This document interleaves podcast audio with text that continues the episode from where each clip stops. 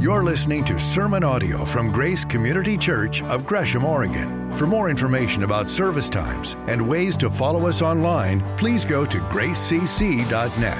That's gracecc.net. And thanks for joining us. Lord, we are so thankful that you are the God who has come seeking us, that you are the light of the world, and with your light comes life. We are so grateful for who you are.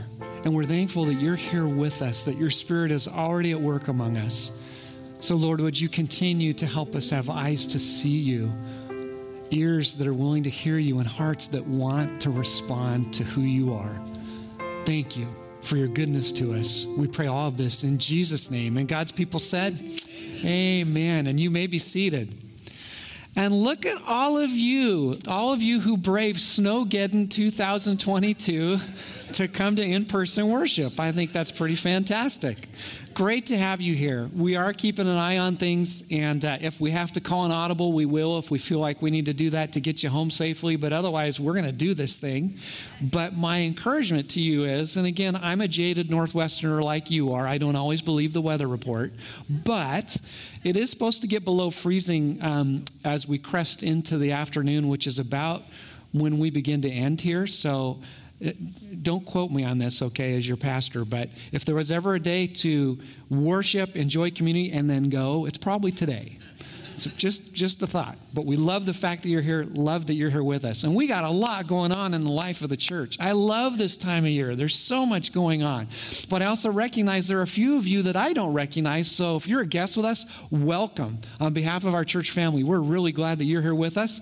And on December 24th, Christmas Eve, we have three worship services for you to choose from. They are at 3, 4:30, and 6. We will live stream the 3 o'clock service. This is a candlelight service. It is the only service service of its kind that we do this way all year. It is so much fun. We hope that if you're in town, you'll be able to come to one of those services. They are identical, so you can choose. And if you're like me, you probably have one of these with you, your cell phone. And I would encourage you that as you plan on coming to one of those services on Christmas Eve, that you bring someone with you. And one of the ways that I like to remind myself of who's in my sphere of influence is I have so many contacts in here, and yes, a number of them aren't in the area, but a number of them are, and their friends or their neighbors, or for maybe for you, their coworkers or whatever. Bring them with you. Bring them with you because this is a special, special service that we love for you to come be a part of. Now, Sunday this year falls on Christmas. Yes, it's one of those years where Christmas is on Christmas Sunday. So, because of all the things that we do this month, it's literally our busiest month of the year. We just got done with a children's musical, which we'll talk about a little bit more um, and when I get to my sermon, it was epic. If you missed it, it was amazing. But we also have um, all the other stuff we do as, you know, in the life of our church in December. We're also having our community Christmas party, which we'll talk about here in just a minute, which is coming this next week. And then we have these three Christmas Eve services, which again, we love doing, but it's a busy, month for you and for our crew. And so, unapologetically, on Christmas Day, we're not going to be holding English services because we want to rest our crew. They will have worked really hard through the month. So, we'll still have the Christmas Eve service that will be living online on Christmas Day. So, if you want to watch that, you certainly can. If you want to add that to your worship at Christmas, but we want to bless you to be at home on Christmas Sunday. The next week is New Year's Sunday another one of those years where New Year's falls on Sunday. So, assuming that, as usual, a number of you will be out of town or whatever, we're going to consolidate and put all of us in the room at the same time on New Year's Day. So, we're doing one service, this service, one English service, 1045. So, when is the service on New Year's Day? You got it. So, at 1045, only 1045, you will come on New Year's Sunday and we'll have a great celebration together. So we hope that you'll get to be a part of that. Okay, enough of that. Community Christmas party is coming. And um, I am thrilled to tell you that we started um, into this endeavor needing to purchase 225 food boxes. Guess how many we need to purchase, purchase as of today? Zero. You have fulfilled all of those. Yeah, that is so. And that's just a slice of what we're doing at this, at this event, at this celebration. So there's still opportunity for you to serve on either um, Friday at the at the event or Saturday at the event or what we're doing on Monday. You can go online or out to the kiosk and talk to one of our crew if you haven't had a chance to volunteer your time. And thank you, a huge thank you to all of you with all the giving, you're, you, are you are supplying the food boxes, you're bringing in additional food, you're bringing in clothes, and we can still take clothes this week, and especially with the weather doing what it's doing, heavy coats would be welcomed. We'd like to be able to distribute those as well. Um, gosh, I'm sure I'm forgetting something, but it's just going to be an epic week. Thank you for being a part of it. Thank you for your generosity. It is a loud statement of our love for this community and our neighborhood in the name of Jesus Christ. So, so exciting that you're a part of that. This is also the Sunday where we formally call your attention to the financial giving that you do to um, Advent Conspiracy. And again, you can do that online, or if you're writing a check, just write that in the in the note line there, so we make sure it goes to that. But the resources you give to that not only help fund the the Christmas party, they go to Living Water, they go to Pregnancy resource centers right here in, um, uh, in Gresham. And uh, they provide resources really for us to reach into the community the rest of the year as well. So as you give to that, we just want to thank you for that. Um, and I think that covers the basis. So let me thank God for you and for this time that we have together. Lord Jesus, thank you that we can be generous because you are the one who has been generous to us. You lavish your grace, your mercy, your forgiveness, your hope, new life upon each one of us. And we're so grateful for that. And because you have transformed us, we want to transform this community in your name and for your kingdom. So, Lord, we pray that you will take these resources that we have given and that we continue to give as an act of worship and use them to introduce more people to you, to meet real needs here in this community in your name, and to advance your kingdom. And Lord, as we prepare to light this next Advent candle, would you once again settle deeply into our hearts the reality that you are the God who always keeps your promises? May we always remember that. And we pray this in your name. Amen. So I'm going to invite Jeffrey and Morgan DeZellem to come on up, and they're going to light our next Advent candle, the candle of promise.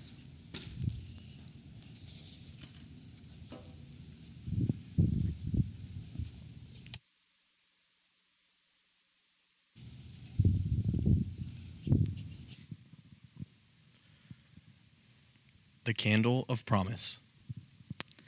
Advent is a season of waiting, expecting, and hoping. Beginning four Sundays prior to Christmas and ending on Christmas Eve, Advent helps us prepare for the coming or advent of the Christ child at Christmas. The word Advent comes from the Latin word that means coming. For hundreds of years, Christians have used the Advent wreath to inspire their hopes for the coming of Christ. By lighting the candles and reading Bible verses, we are reminded about the meaning of Christ's birth and become more excited about his coming in the past, in the future, and in our own lives. Last week, we lit the candle of presence to remember that Jesus is our Emmanuel, our God who is truly with us. Now we light the candle of promise to celebrate and remember together that Jesus truly is the promised Messiah who came to us as a righteous Savior. Jeremiah 33 14 through 16. The days are coming, declares the Lord, when I will fulfill the good promise I made to the people of Israel and Judah. In those days and at that time, I will make a righteous branch sprout from David's line. he will do what is just and right in the land this is the name by which it will be called the Lord our righteous Savior.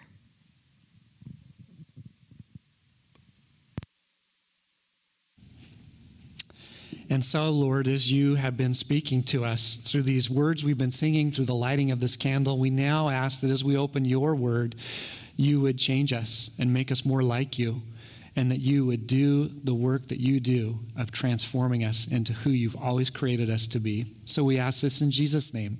Amen. And thank you to.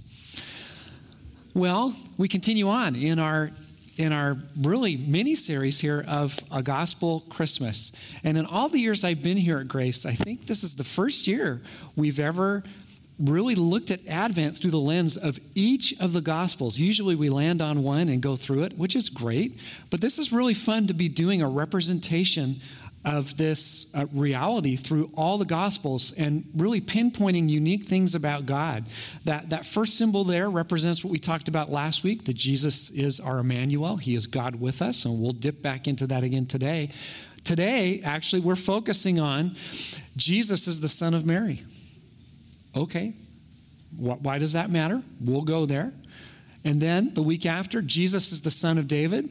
The week after that, the week before Christmas Eve, Sean Rowley will take us through Jesus is the Son of God. And then we will do Jesus, the light of the world on Christmas Eve. So I'm really excited about this series. It's just been so much fun already. But today we talk about Jesus as the Son of Mary. And really, what this series focuses on with God and with us is about identity. It's all about God's identity and therefore our identity. Because the reality is, for you and for me, we only discover our true identity when we understand God's true identity. And so the two really do go hand in hand. And so we're looking at this, this reality of Jesus as the Son of Mary. So you'll notice that we design these banners and we design these graphics with this kind of feel of a seal. And that was by design. It looks like each of these is a letter that's been sealed with this stamp. And in the ancient Near East in the first century, that was one of the ways that you knew something was real, that it was true, that there was an authority behind it. Because in a culture where most of the culture was verbal, people were largely illiterate and uneducated, they couldn't write. But they could see a seal and know exactly who it was from, what it was for, and what it meant. And we looked at this reality in John chapter 3, where we looked at Jesus himself saying this The one who comes from above, and he's talking about himself, is above all. The one who is from the earth belongs to the earth. And now he's talking about John the Baptist and speaks as one from the earth. The one who comes from heaven is about all. He testifies to what he has seen and heard, but no one accepts his testimony. Whoever has accepted it has certified that God is truthful. So when we choose to believe that God says who he says he is, we're recognizing that God the Father has said Jesus is everything he says he is. He's put his stamp of approval, his stamp of certification on Jesus' life, except no substitutes. So, since we're talking about identity, you ever had your identity stolen? Your identity taken? Ever wondered if something was true? I bet you have. I have. Any of you received an email from me in the last two weeks? Unbelievable. And I very deliberately want to take just a little bit of time to speak to this. So, there were some spam emails that went out, actually, a number of them. Most of them with my name, some of the name of some of our other leaders here at Grace, saying basically that I or they were in this clandestine confidential meeting and, you know, don't call us, but get us gift cards. Because, you know, when we get those gift cards, we're going to distribute them to cancer patients and to um, our staff and to people in need. And so, Unfortunately, and we're so sorry this happened, but someone got access to emails and sent out these messages that were not from me. If you ever get an email signed by me that says Reverend J, it's not me. I don't go around describing myself that way, but some of these emails were signed that way. And if you really looked at the email line, you saw there were extra characters from the address it was sent from. But in fairness, most of us don't look that deeply into emails. And it sounded authentic enough that it made several folks pause. And that's understandable, but we would never solicit resources from you in that way. But unfortunately, it, it happened. What I can tell you very confidently is we can see what they got access to, and it was emails. They harvested emails. They did not access your personal information or mine, any confidential information, any financial information. All that stuff is, is still protected. And we've been working overtime to make sure we are as protected as possible. And one of the things that you'll see happen that will go live tomorrow is we're going to be introducing a, a two stage authentication system for anytime someone um, goes into our, our database, which will be a little probably inconvenient for you and me when we use our app or whatever and are accessing the database, but it will be behind a two step security um, in response to this. And we've got a great crew who are working really hard at this. But we're sorry this happened. I can't guarantee it won't happen again, but we did see how they got in. We've sealed up those the ways they did that. But but it happened. And I was thinking about this, going, you know, sometimes my identity gets hijacked not by some fraudulent email entity, but by my circumstances, by my insecurities, my sinfulness. And if that wasn't enough, you and I have an enemy who would love for us to believe the lies that he tells us, that go right to the heart of who we are and challenge what we believe and challenge how, how we live. And so I would submit to you that this series is more relevant, more necessary than it ever has been before for us to once again anchor ourselves to God's true identity, which therefore leads to ours. So let's go back to our setting. So, if you and I lived in the ancient Near East some 2,000 years ago, how would you prove your identity? How would you prove you were you? At some point here in the next handful of months, I need to get to the DMV to get my license updated to my real ID. Have you guys done that yet? You're going to need to. And when that time comes, I'm going to have to take in, you know, my social security card or um, a utility bill or a paycheck stub or what have you. There's all these things that I need to take with me to validate and show I am who I say I am. But when you live in a culture that is largely an oral culture where most folks don't know how to read and write, how do you establish identity? And the answer? Genealogies. In the ancient world, genealogies were hugely important. In fact, so important that people often had theirs memorized and they could go back tons of generations. And so genealogies were used to establish identity, to establish validity, to settle legal matters of property and what have you. They were hugely important. And in the spirit of honesty, if we can just be honest with one another, if you're like me, there are those times when I'm reading my Bible, Old Testament or New, and I come to a genealogy and I, I think to myself, let's get to the good stuff. And I skip over it, right? Because it's boring. I mean, I don't want to read a bunch of names. But I would submit to you that what we're about to look at in the Gospel of Matthew is way, way, way, way more than just some really cool sounding names. There is loads of significance, and it goes right to the heart of God's identity, Jesus' identity, and our identity. So we're going to walk through this together. And doggone it, we're going to do this thing. So pray for me. I'm going to read these to you.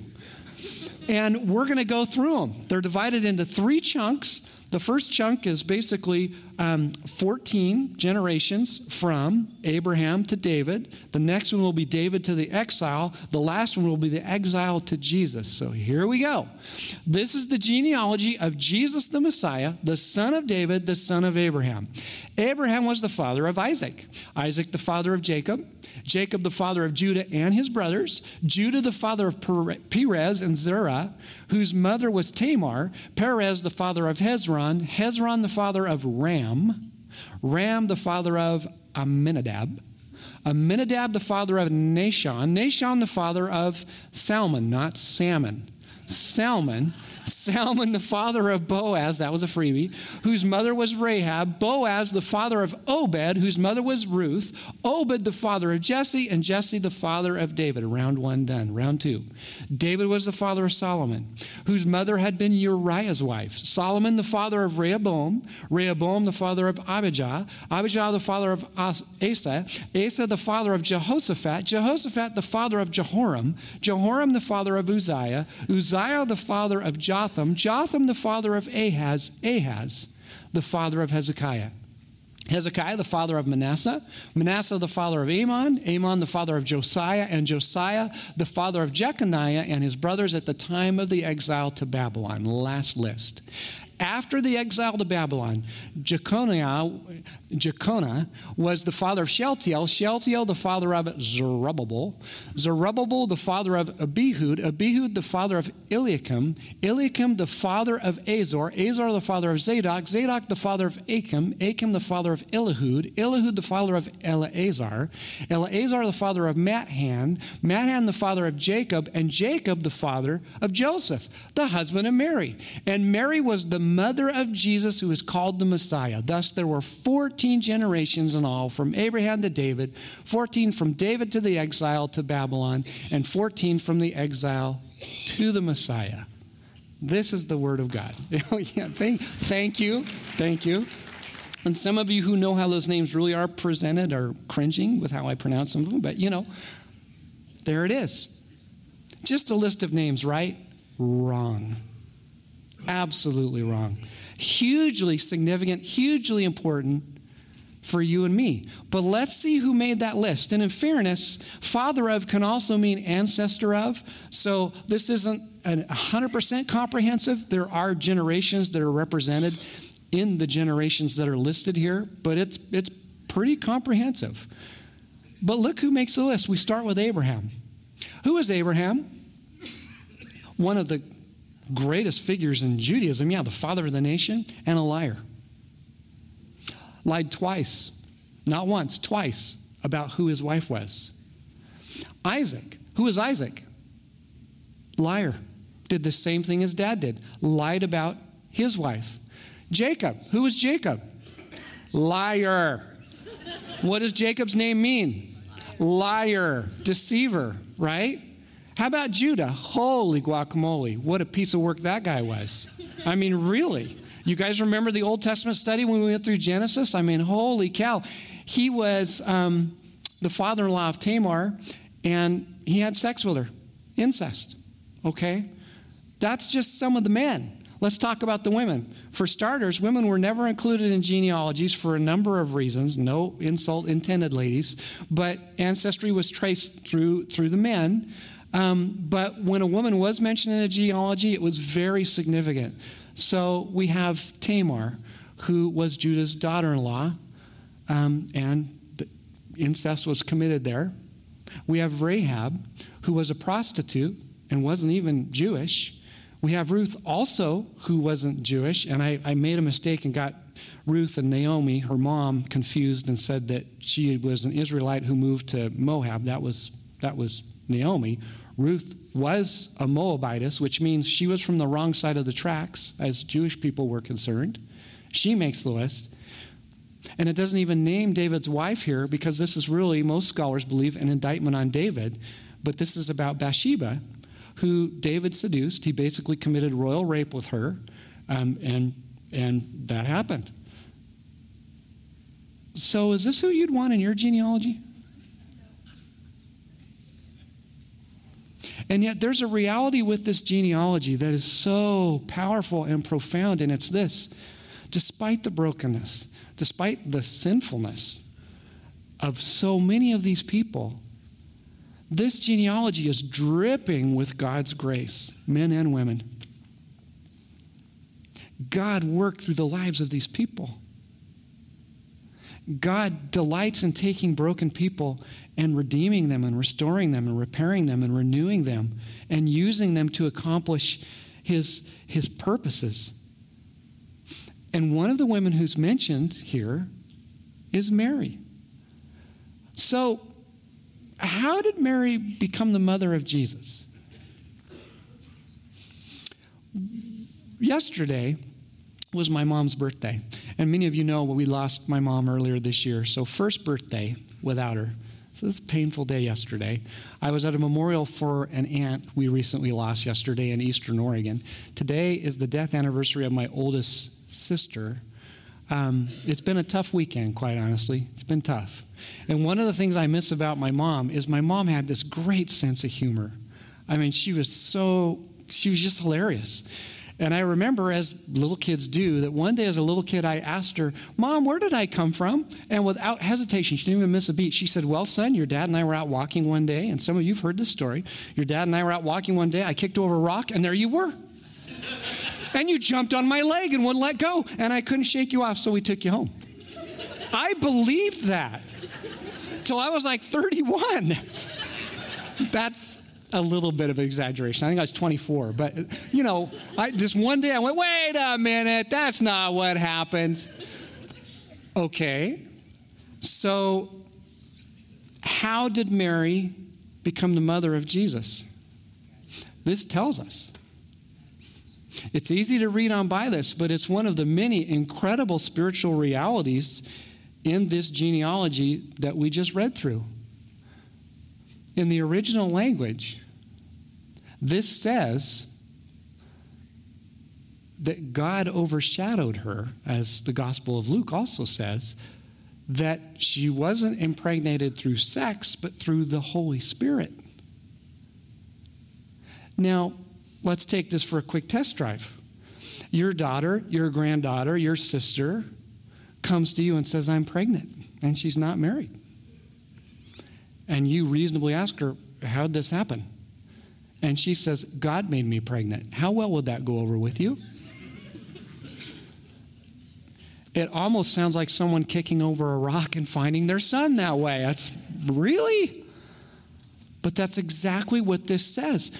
And the significance of this, Gary began to help us see last week. Do you remember when we looked at Jesus as Emmanuel, as our God with us, with us? This was written hundreds and hundreds and hundreds of years before Jesus was born. So we go back to this Old Testament book, we see this promise, and Gary helped us see that when this promise was given, it didn't quite reach fulfillment because the woman who this was said about became pregnant and gave birth to a son and she got pregnant because she was married to Isaiah. And so this didn't quite make sense until we read this genealogy. And we begin to realize why does it matter that Jesus is the son of Mary? Because he is the one who was promised. This fulfills a promise a prophecy, a prediction that had made hundreds and hundreds and hundreds of years before. Well, okay, so, so, do we begin to even realize half of what this means? Because this is true, it means Jesus is God. This genealogy started with Matthew declaring he's the son of David, the son of Abraham. We're going to come back and look at next week the significance of what it means that he's the son of David. What does that really mean? It means that Jesus is fulfilling these promises that God gave to Abraham and to David. Jesus is the one who's ultimately going to fulfill these because he's God's son. But that's not all, he's also fully human. He's one of us. He gets us because he's one of us. Let me ask you anybody tired here today? You tired? Yeah, so is Jesus. Do you remember John chapter 4 that we already progressed through when he meets the woman at the well? Remember the little sentence that sets up the scene when he walks up and the disciples walk up? What does he do? He sits down. Why? Because he's tired and thirsty. That's why he's at a well, in part. You ever been tired or thirsty? Yep, so has Jesus. Ever been angry? So has Jesus. Ever been compassionate and loving to others? So has Jesus. Ever been patient when you probably didn't want to? So has Jesus. Watch him and the disciples. We've already seen some of that. And on it goes. Jesus is one of us. He gets us, He knows us, He, he understands us. And the fact that this promise is fulfilled proves that he is Emmanuel. And this in itself is just life changing, it's, it's huge. Let's think about it from this standpoint. How is religion defined? At its base definition, what is, what is religion? It's people seeking God, right? That's the gist of how you define religion. People seeking God through some creed or code or rules or rituals or whatever. But what does the Bible teach? What does this declare? That Christianity isn't a religion. Christianity is people seeking, excuse me, religion is people seeking God. Christianity is about God seeking you. You don't come looking for God, God has come looking for me and for you. We are the only worldview, the only belief system that teaches this and proclaims this because it's true. Religion is about people seeking God, empty religion. Christianity, the Bible is about a God who comes seeking us. That's what Christmas is all about. That's why we count down to this. That's why we celebrate this. That's why our kids put together this epic children's musical this last Friday night. It was so great. If you weren't here, boy, you need to pencil that in, just like you do the community Christmas party and Christmas Eve services for next year. Boy, you just you want to come. And if you missed this year, it lives on our YouTube page. You can go watch it. It's worth your time. It was it was so well done. And kids can get away with murder. You know, everything wasn't absolutely choreographed perfectly, and that's what made it wonderful. I mean, it was just, it was so fantastic, and it was a really clear celebration of a God who draws near to us. Do you know how often the Bible talks about the reality that God is near to us? Psalm 145 18, the Lord is near to all who call on him, to all who call on him in truth. Or how about this? In the New Testament, Philippians 4 4 through 6, the Lord is near. Do not be anxious about anything, but in everything, with prayer and petition, present your requests to God, and the peace of God will transcend all understanding and guard your hearts and minds in Christ Jesus. Why? Because God is near. So, if this is true, and it is, then Jesus is the very person and presence of God, which means, which means he always keeps his promises. Because if he kept this promise, it means he's going to keep all his promises, does it not? Do you know how many promises, how many predictions, how many prophecies Jesus fulfilled? When he came, the manner in which he came, how he came, his genealogy. Over 300 over 300 specific predictions and prophecies, prophecies, many written thousands of years before Jesus appeared on the scene. He fulfilled every single one of them. That's why we lit the candle of promise today, to remind ourselves this is the God who keeps his promises. But in the first century when he came, it didn't feel like it. Do you know how long people had been waiting for the Messiah to come? Thousands and thousands of years. And if that wasn't enough, we know for a fact, historically, that when Jesus came, there were a number of false messiahs who had been appearing on the scene. There was this messianic fervor that was at this fever pitch. And you had these people who would present themselves as the Messiah, and they would get a following, and they would try to stage a revolt against Rome, and Rome would brutally suppress it and, and disperse it and, and kill those who resisted and kill off the leaders. And this was happening at the time Jesus came. There was this longing, this desire, this waiting for him to finally come, and he finally did. So, what are you waiting for this morning? What are you waiting on God for?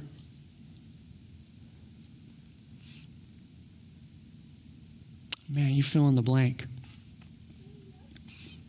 But from what you've shared with me, I know what some of them are. And you long for that child, that grandchild, that family member to know Jesus or to return to the Lord. And you wait and you wait and you wait. Or you're, you're waiting for that relationship that is conflicted to somehow get to a better place. You're waiting for that person you're really trying your hardest to forgive. You're waiting for the feeling to actually come with that. You're making the choice to forgive, but man, do you not feel like it? You fill in the blank. What are you waiting for this morning? Because the reality is, God's people have always waited on Him. In this very story we celebrate, the people in this story had been waiting generations and generations and generations for Messiah to come. And he did. Which means that God can be trusted to fulfill his promises. If he did this, he's going to come back. and he's going to fulfill all the other promises he makes to you and me. Well, what are those? Well, that's another sermon, actually, many sermons. In fact, we get ourselves in trouble when we put God on the hook for promises he never made to us. But there are a ton of promises he has made to us. And I think one of the main things we walk away with, one of the realities we internalize with this is God keeps his promises. He kept this one, he'll keep all the others. And my friends, more than ever, this gives us hope. Is there any one of us who doesn't need hope? What do you need hope for today? You ever given up on God? Because you're just tired of waiting? Or ever felt like God has given up on you? So I mentioned that Jamie and I went to a memorial service for an aunt yesterday. She was my, my dad's youngest sister. So now I have only one aunt left. That entire generation now is, is almost gone. And um, one of the amazing things about my Aunt Betty, which is who had passed away and whose service was yesterday, was she and her husband met in this, this small Eastern Oregon town and got married had been high school sweethearts, began to have kiddos, and they had eight kids. And then one day he had a heart attack and he was gone. And so here's my Aunt Betty with this wheat ranch to now run and farm by herself with eight kids in a day and age where single moms weren't really, or single parents weren't really a reality. So there were no resources for her except this, this small community. And she is someone who could have been defined by her circumstances. She had a number of heartaches and difficulties invade her life, just like you and I do. And she refused to be defined by those. She instead chose to put her hope in Jesus, and she waited on him for things, and some things she, she never got answers for. But she was faithful and my friends, that little church was packed out with almost that entire community because of how she lived her life, because she had hope. And she didn't give up on that hope, and she lived that hope. And way too often, your identity and mine is hijacked by our circumstances or we have that gravitational pull back to that sinfulness and selfishness that we know the Lord has rescued us from, but instead we find ourselves drawn back to it. And we let that once again begin to define our lives. We let our lives be defined by our past or by our current brokenness or sinfulness. And that's that doesn't have to be our story.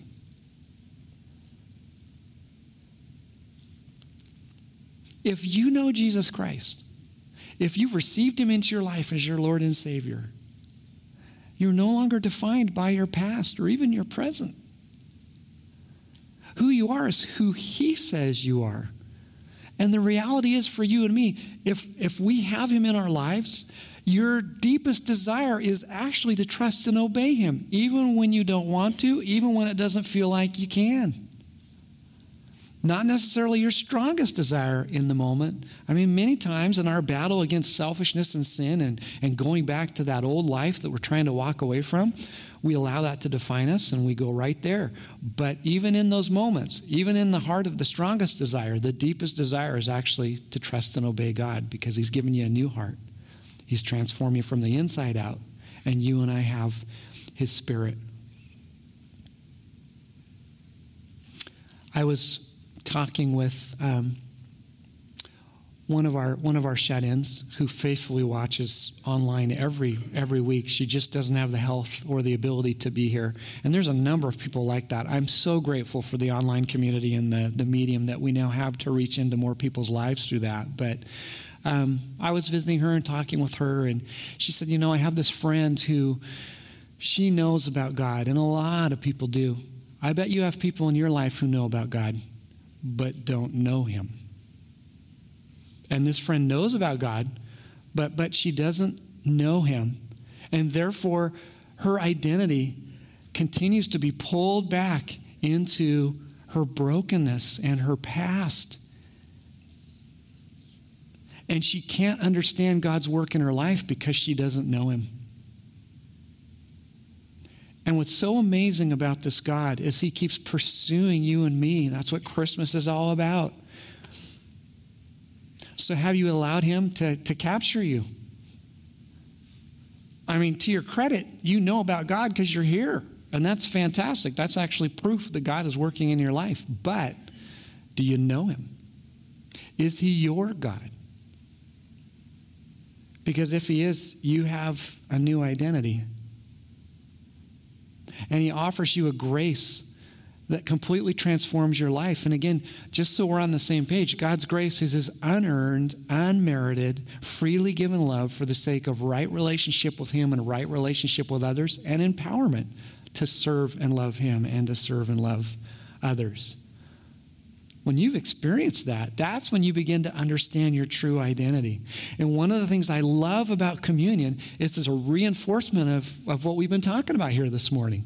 It's a reminder of what our identity is, what Jesus has done for us, how he's given us his grace. And for those of us who have responded to it by receiving him into our hearts and lives, we're changed. That's our identity. Not necessarily what's going on now or what's in your past. And with that, my friends, comes hope. And so we're going to celebrate that hope this morning. I'm going to invite our, our leaders, our servers, to come forward and prepare the communion elements. And we're going to do something by design a little differently this morning. So when you come forward to receive your elements, would you look around? And if there's someone who can't come forward, would you offer to get the elements for them? And we're always happy to give you, you know, extra elements for you to take back to someone else. Don't ever hesitate to do that. But once everyone's been served, we're going to invite you to break up into smaller groups. And I know this may be a little uncomfortable for some of you. We're not trying. That's not the design of this, but I get that. But we want to encourage you to celebrate communion in smaller communities here. And so we want to encourage you that as you get your elements and once everyone's been served, you look around include people in your group, make sure everyone's a part of a group, and then we'll take communion together. So come forward, receive these elements, and let's celebrate and remember what He's done for each one of us. Hallelujah. Amen. And I hope you believe that because it's true. Yesterday at my aunt's service, my my cousin um, delivered the message, and it was just such a clear, compelling message of the gospel. And he um, preached that message out of John chapter 11, which is just a, a beautiful passage. And for those of you who may not remember, it's about Jesus hearing that Lazarus, one of his closest friends, is sick. And he deliberately doesn't get back in time to heal him because he has a greater purpose in mind. He's going to show that he is the resurrection and the life.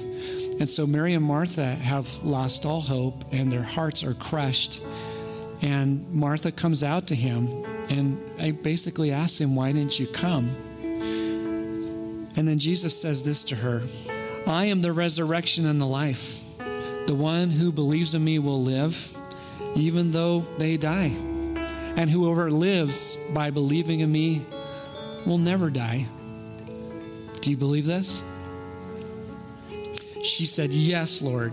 I believe that you are the Messiah, the Son of God, who has come into the world. What an amazing statement of faith. And I hope that you can say that with the same certainty.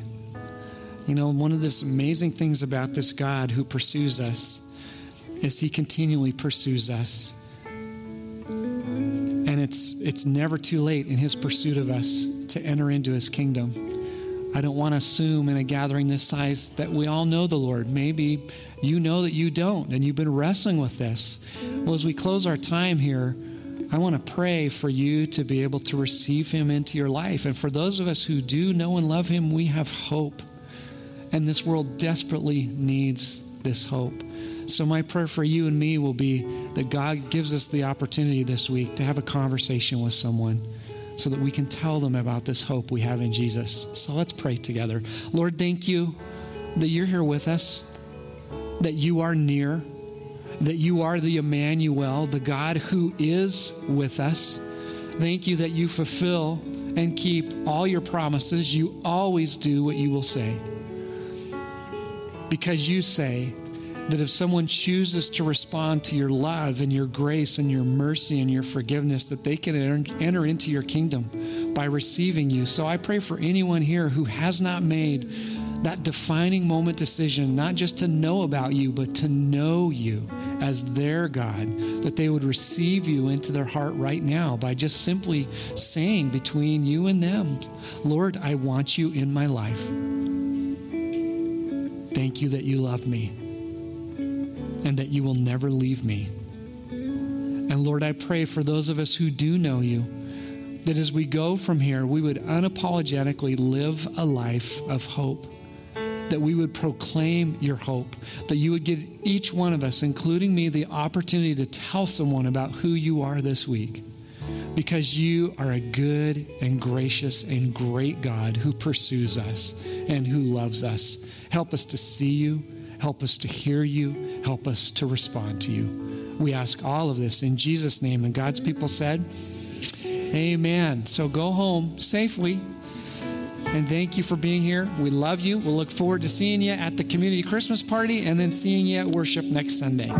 Thank you for joining us for sermon audio from Grace Community Church here in Gresham, Oregon. For more information about service times and ways to follow us online, please go to gracecc.net. That's gracecc.net.